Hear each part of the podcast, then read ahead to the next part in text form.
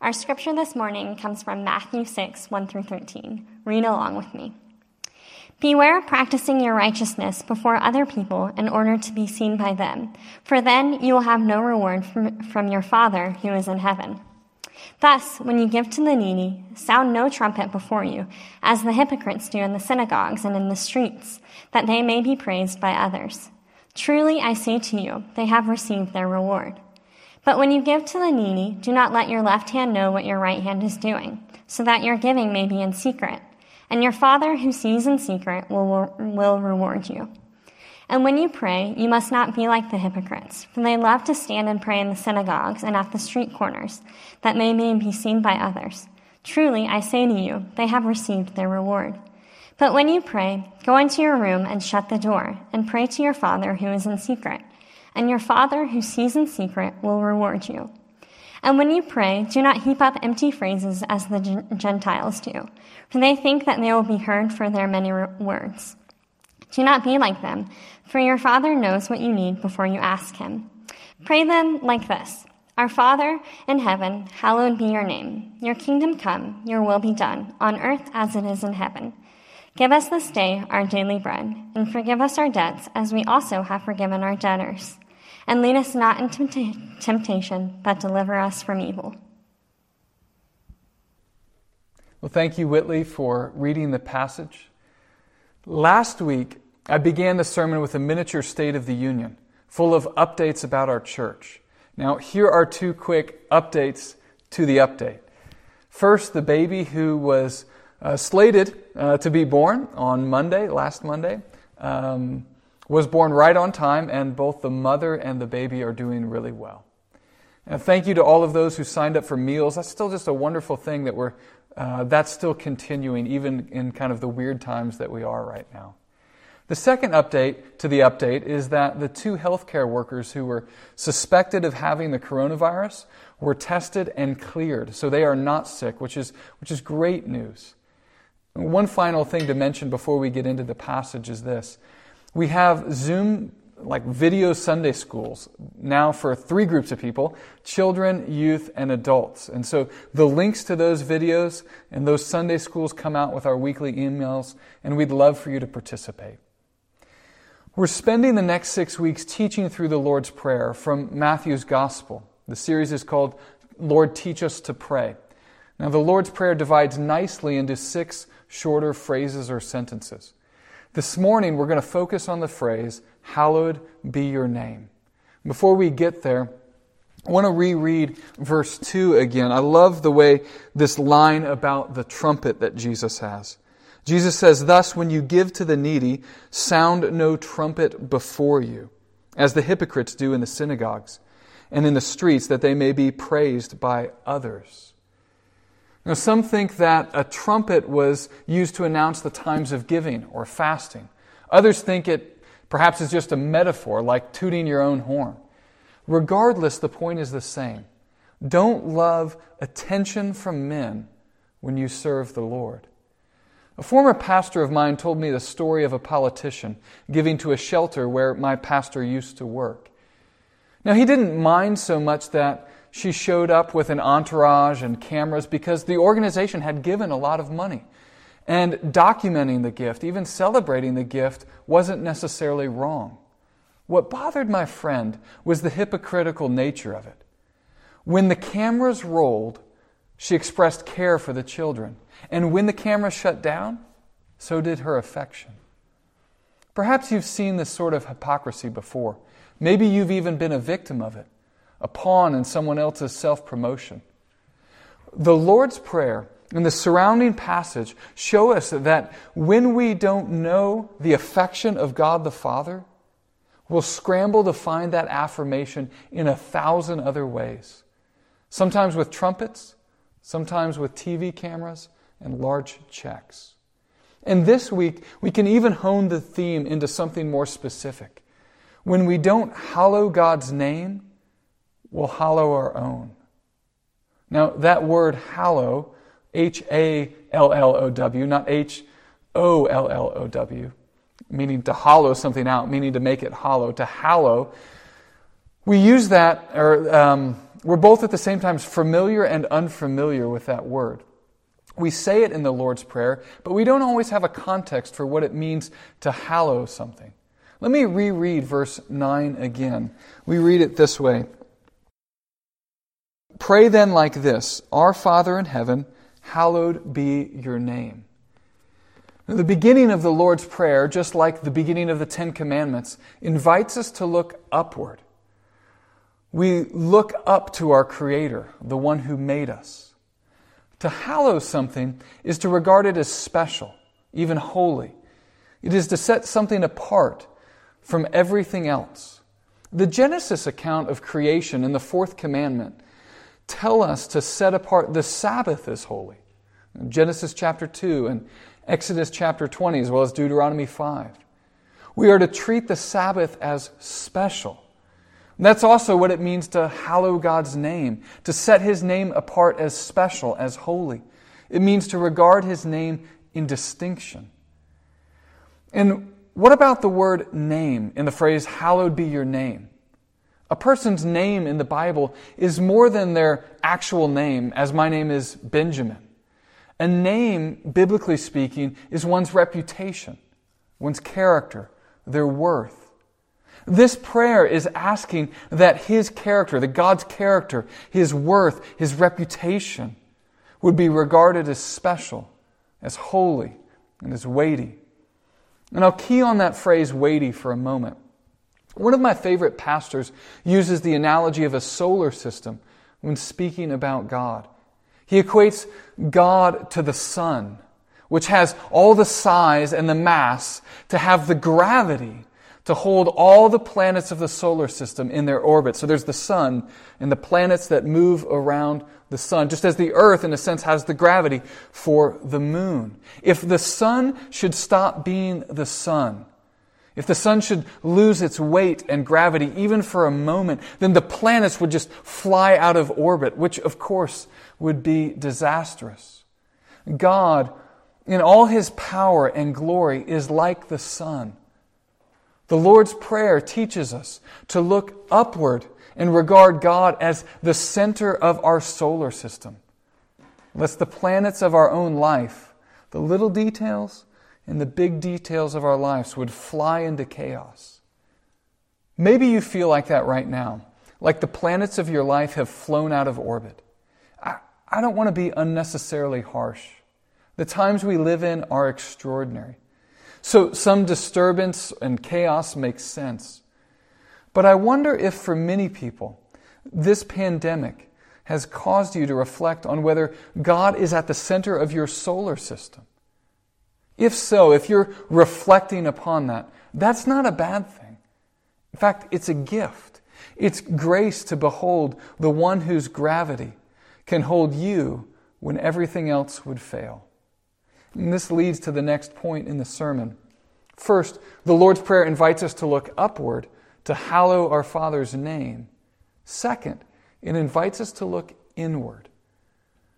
The other week, my phone reminded me with an update to go out to Messiah College just across the river for a track and field meet to watch one of our seniors in college, a student who's been a part of our church and family, been a part of our church for years, and to watch him compete in a decathlon.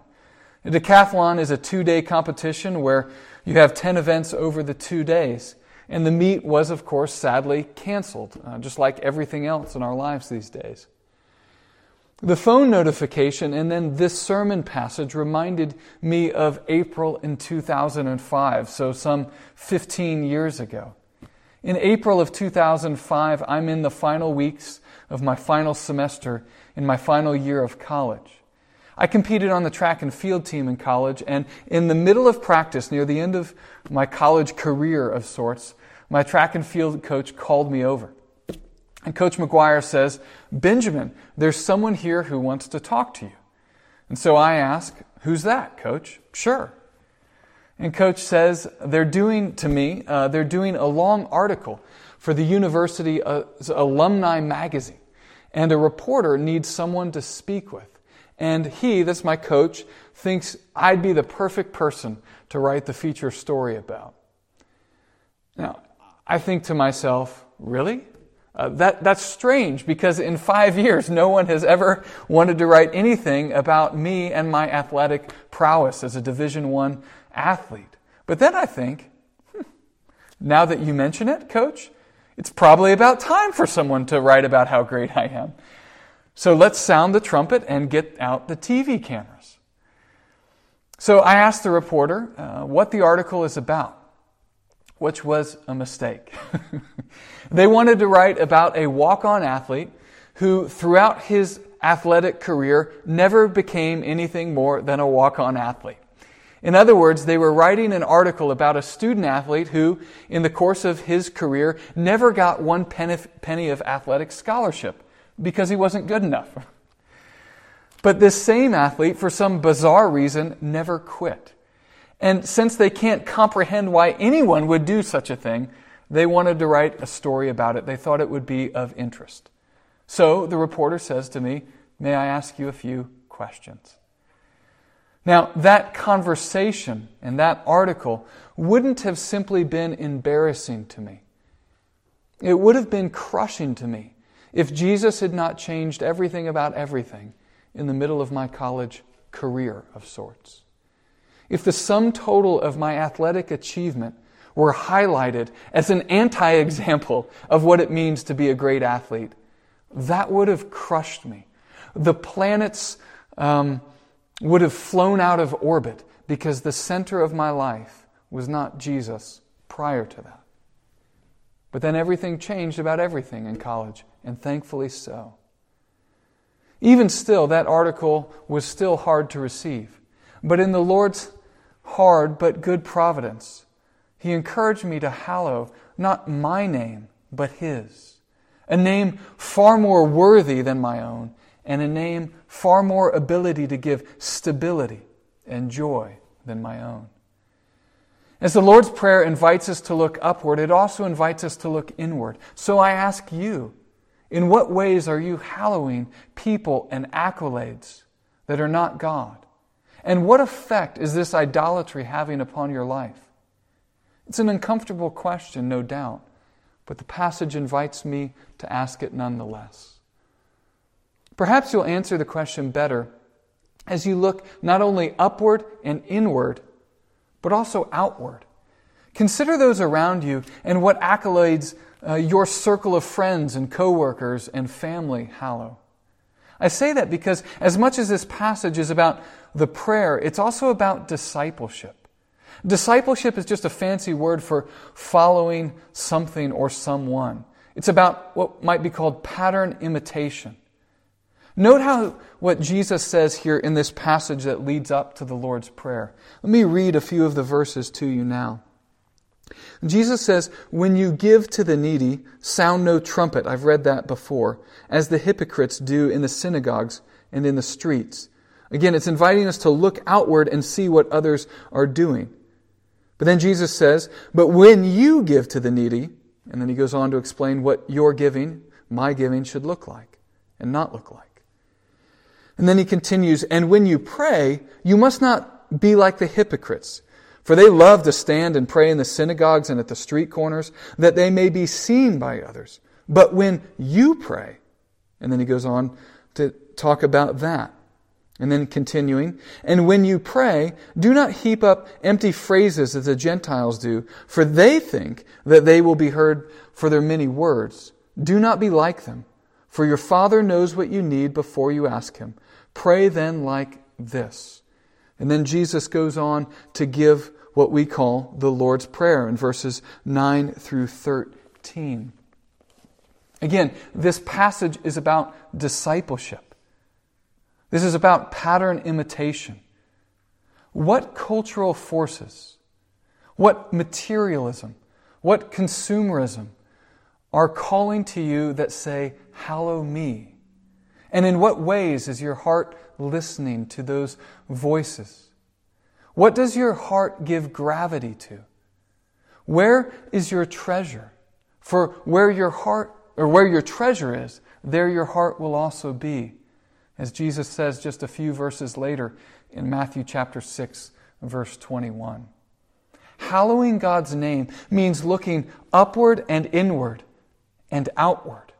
Now, so far, that outward look that I've been describing has been largely negative. Don't be like them, Jesus says.